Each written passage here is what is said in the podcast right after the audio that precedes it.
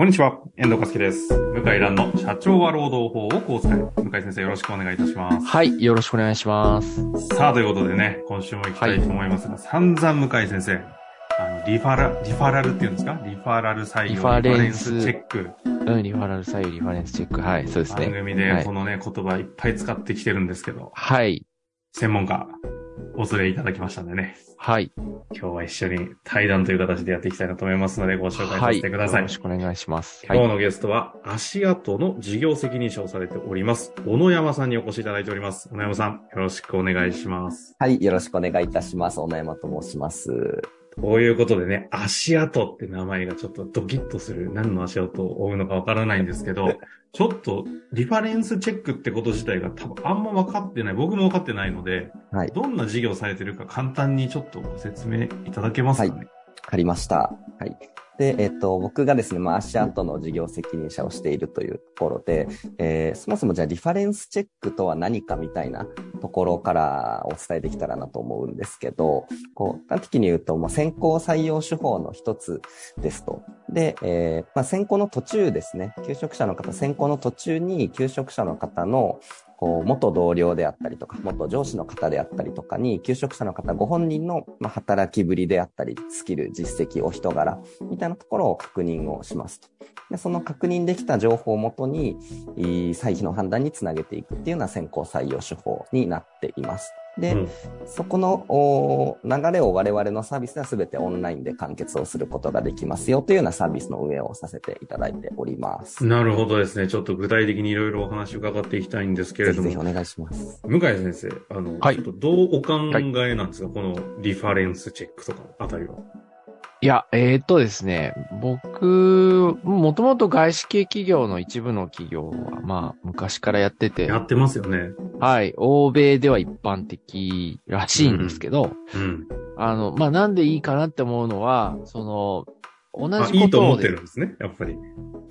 あ、いいと思ってます、もちろうんうんうんん。あの、全員に、こう、やっぱりこう適用するのはちょっと難しいかもしれないんですけど、幹部、管理職、まあ役員とか、まあそのクラスの人の場合は、必要だと思いますね。ほうほうというのは、もう労働問題やってると、あの、問題起きたと。で、この人こういうことやったと言って調べていくと、前の会社、前の前の会社でも同じことしてる場合が多いんですよ。同じことを繰り返しやってるんですね。再現性があるとか言い方するやつですね。じゃあ、それを調査できるかっていうと、まあ今は個人情報に非常に敏感で、教えてくれない場合が多いですね。うんうんで、調査会社、探偵事務所も困ってて、うん。うん。で、本当に重要な情報ってなかなか出てこないんですけど、まあ元同僚とか上司とか部下であれば知ってますので、まあそういう人に聞けばいいじゃないかっていうことになってて、で、そういう人は本当のこと言うかはわからないんですけど、うん。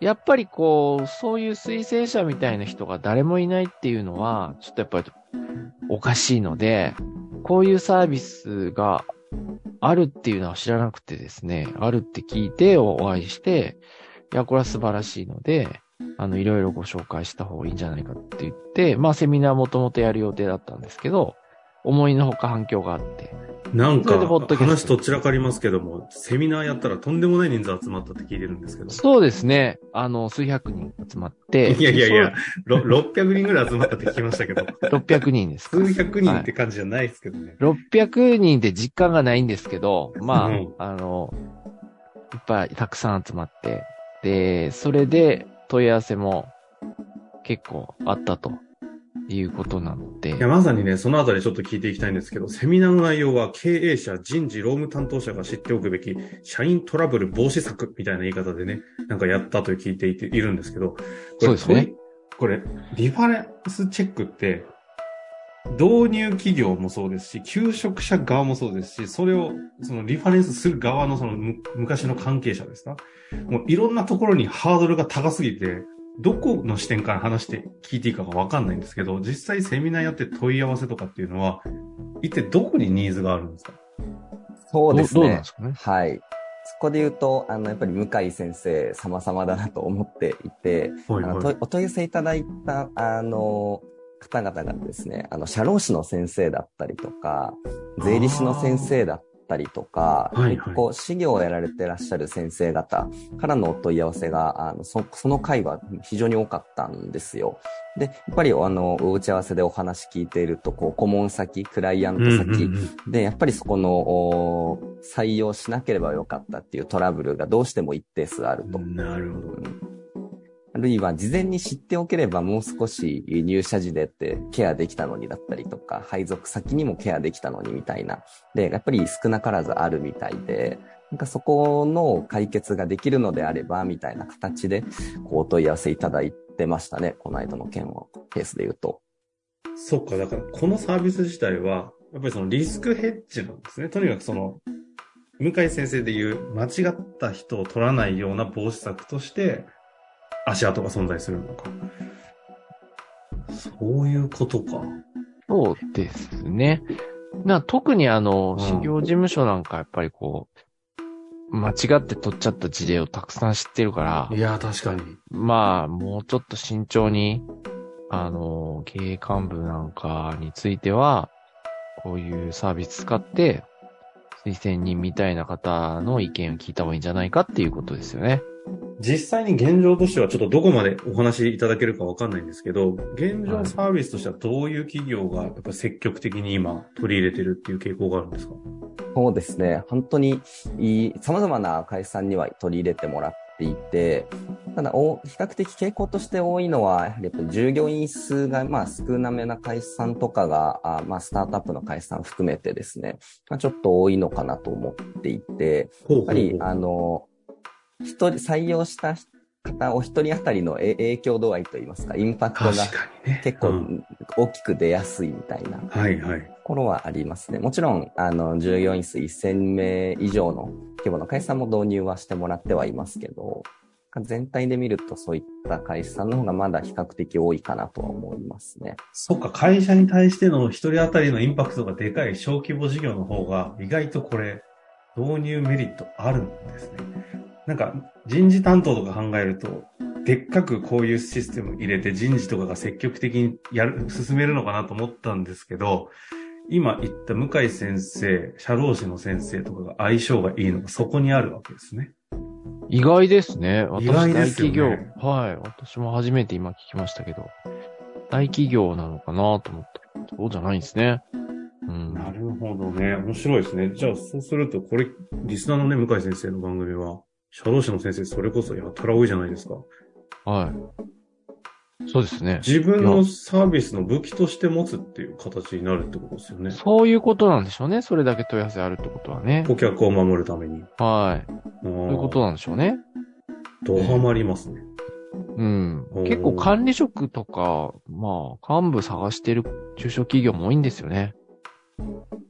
うん。なんかせっかく来ていただいたんで、ちょっと違うような、全然サービス関係ないような観点もなんですけど、今、リファレンス市場って、なんか全体像どうなってるんですか？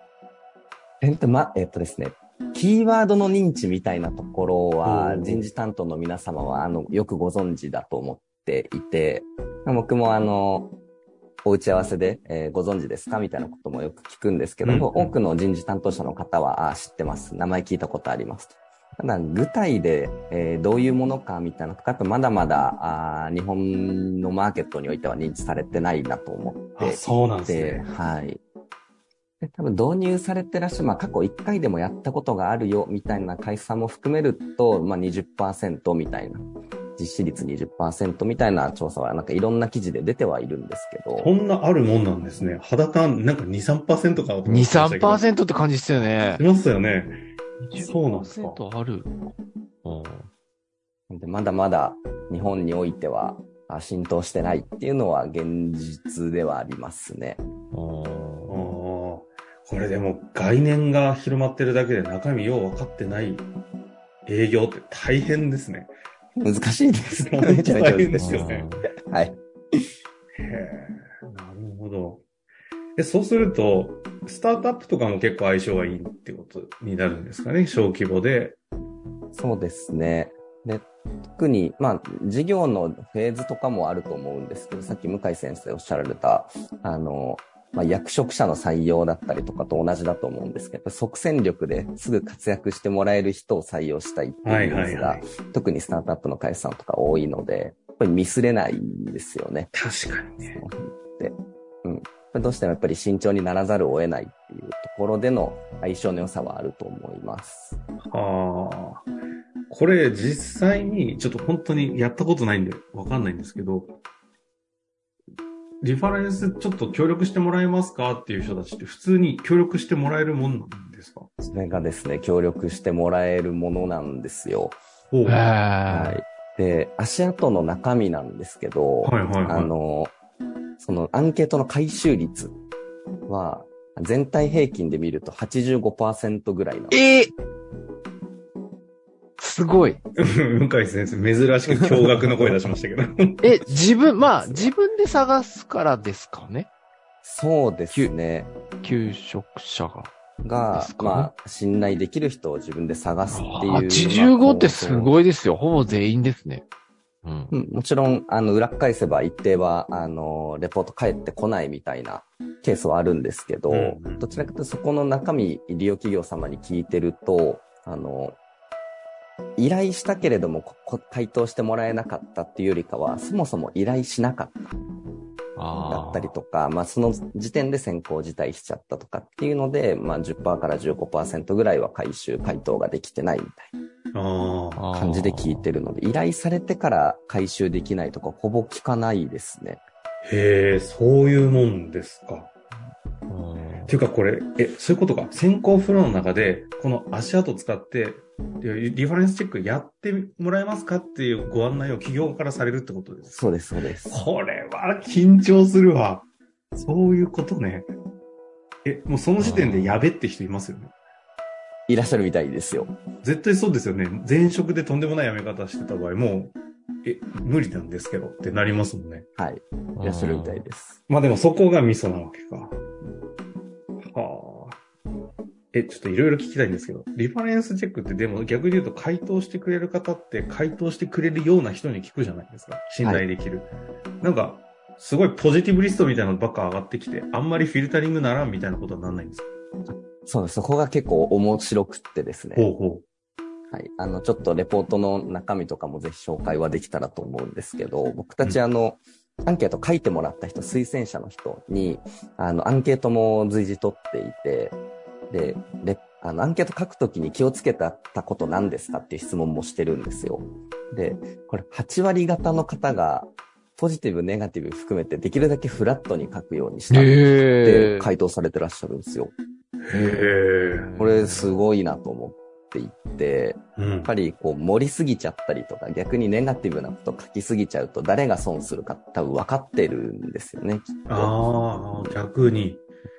ああ。ぱり仲良かったり信頼、相互に信頼関係のある人だからこそ、こう次の職場に対してこう真摯に向き合ってもらいたいみたいな気持ちなのかなっては思ってはいますけど。へえ。へえ。そうなんですね。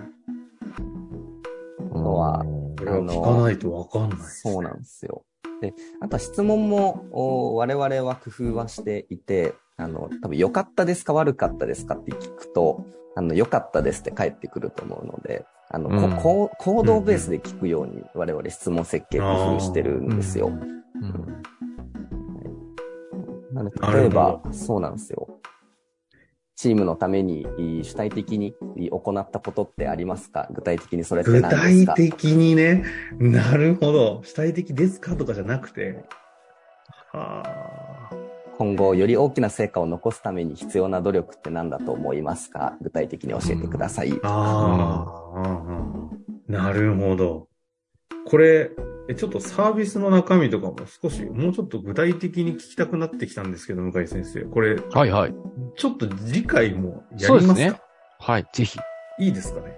ぜひせっかくなんで、このチャンスなんでね、リファレンスチェック、みんな、みんなで知ろうということで、次回もちょっと具体的に、小野山さんにご指導いただいて、ぜひぜひ教えていただきたいなとはい。思っておりますので、今日はじゃあ一回前半戦ということでね、ここで終わりましょうかね。はいということで終わりたいと思います。向井先生、小野山さん、ありがとうございました。ありがとうございました。た。本日日の番組はいかがでしたか？番組では向井蘭への質問を受け付けております。ウェブ検索で向井ロームネットと入力し、検索結果に出てくるオフィシャルウェブサイトにアクセス。その中のポッドキャストのバナーから質問フォームにご入力ください。たくさんのご応募お待ちしております。